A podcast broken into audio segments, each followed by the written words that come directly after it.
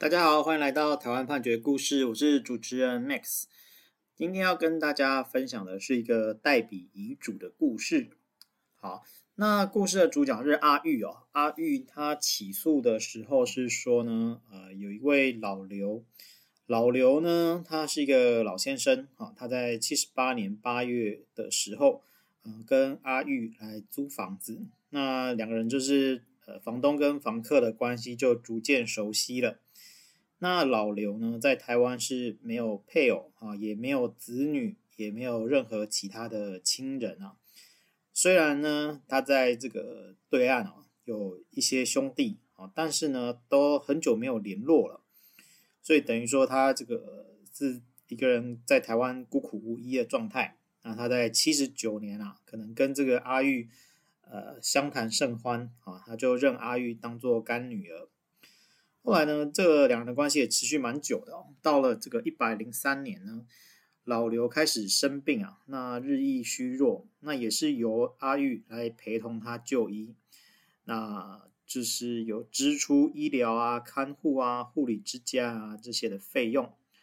后来呢，这个老刘啊，他就想到说，因为他没有其他的亲属来处理他的身后事宜，所以呢，他就想要来预立遗嘱。所以在一百零三年六月九日的时候啊，他就有请律师，一位刘律师，然后再找了两位朋友哦来担任见证人，去做这个代笔遗嘱。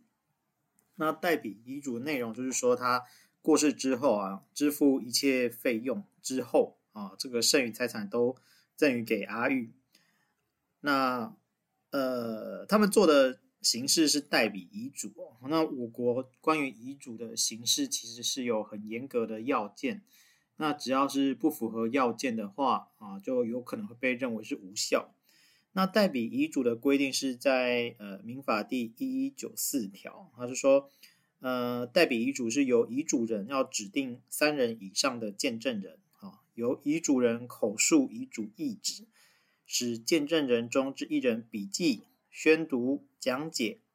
经遗嘱人认可之后，啊，去记明年月日，还有代笔人的姓名，啊，由见证人全体还有遗嘱人同行签名，啊，如果遗嘱人不能签名，可以按捺指印来代替。那意思就是说，呃，如果你可以自己写，我们叫自书遗嘱啊，就自己来写遗嘱，那可能就不需要让别人来写。那让别人来写的话，哦，那就是会需要有呃一个见证人，然后会有代笔的人嘛。那代笔人他要确认他代笔的内容对不对，哦，那他就要有一个宣读讲解啊，经过遗嘱人认可的动作。那当然，因为这个状况，哦，他可能就是立遗嘱的这个人呢，他本身已经比较虚弱了，所以他在法律有规定说，如果你不能签名的时候，你可以按捺指印。好。那这个阿玉呢，他就说，呃，当时有一个比较特别的状况，他是说，呃，虽然应该要宣读遗嘱全文哦，但是因为这个老刘啊，其实是有蛮严重的重听啊，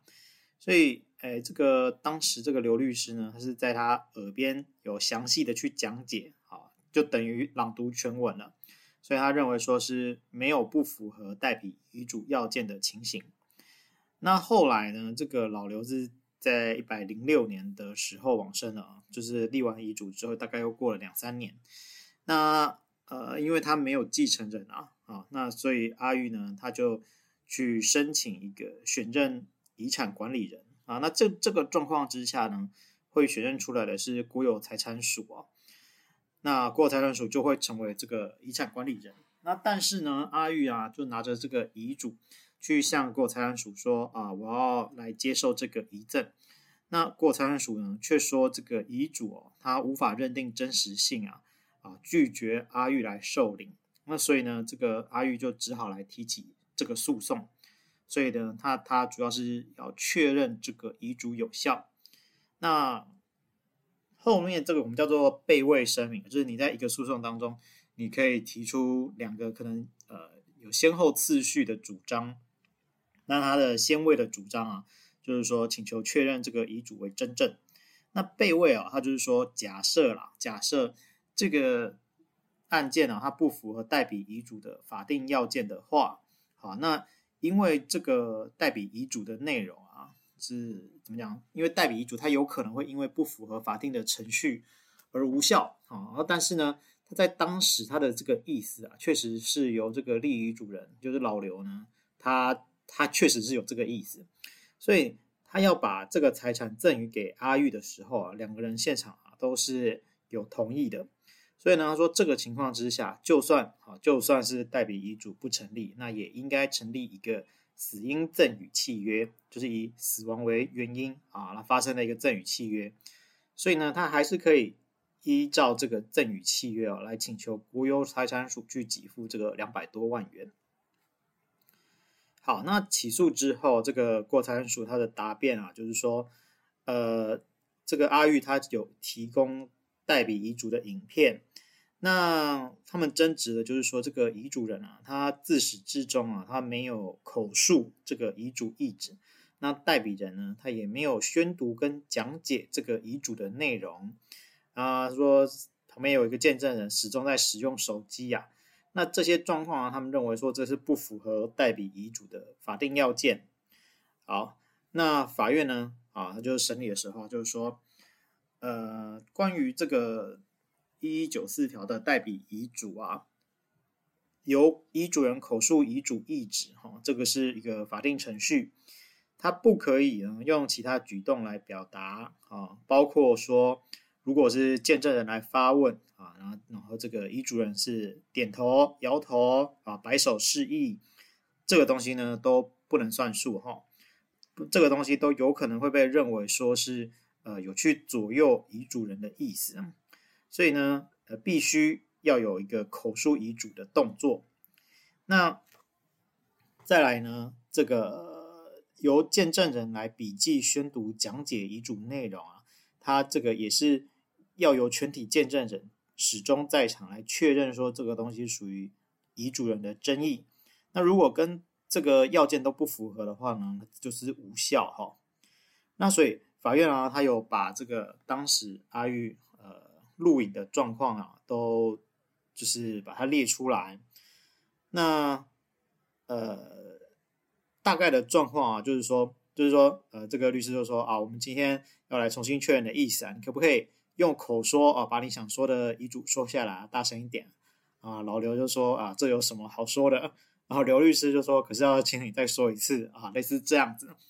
就是说。其实律师都知道说怎样做才是合法的，但是到实际状况，有的当事人可能就会觉得说，啊，我都意思就是这样啊，他就没有打算要再讲这样子。所以呢，呃，这整个状况啊，法院最后就是说，呃，当时老刘啊，他在做这个代笔遗嘱的时候呢，这个神志精神是很清楚的，虽然有重听哈，但是言语表达都正常。然后在传唤了这个刘律师来作证之后啊，他就是说这个见证人呢啊，全程也都在场见闻啊，没有疑问。那被继承人老刘呢，确实有口述要把财产一切归于阿玉，好，这部分啊都是明确的。但是呢，他说有一个点啊，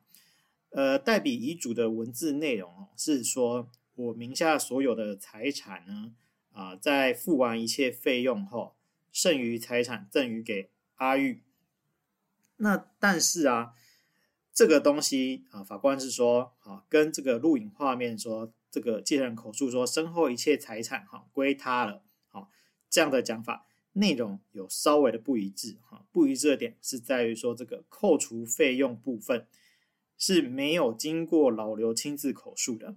那所以呢，呃，法官就认为说这件事情啊，其实。就会导致说这个代笔遗嘱啊是无效的，因为这有一段话是没有在呃立遗嘱人他口述的要旨里面的，所以大家可以知道这个代笔遗嘱的要件是相当的严格。好，但是呢，啊法院也说啊，就是我们刚刚提到阿玉他其实有一个备位声明啊，他就是说呃双方只要意思表示合致啊，确实有赠与的这样子的呃。双方都有这样的共识啊，哈，那就可以成立一个遗赠契约。所以呢，法官就说哦，从这个影片啊，其实也看得出来，他在这个一百零三年做代笔遗嘱的时候，有口述说要把身后的财产都归给阿玉。好，那这个部分啊，阿玉也有在场，他有说当场有表示同意。所以呢，法官就说这个部分他的赠与契约还是有成立的。那呃，被位的部分啊，阿玉依照死因赠与契约的法律关系来请求给付两百多万元。是有理由的。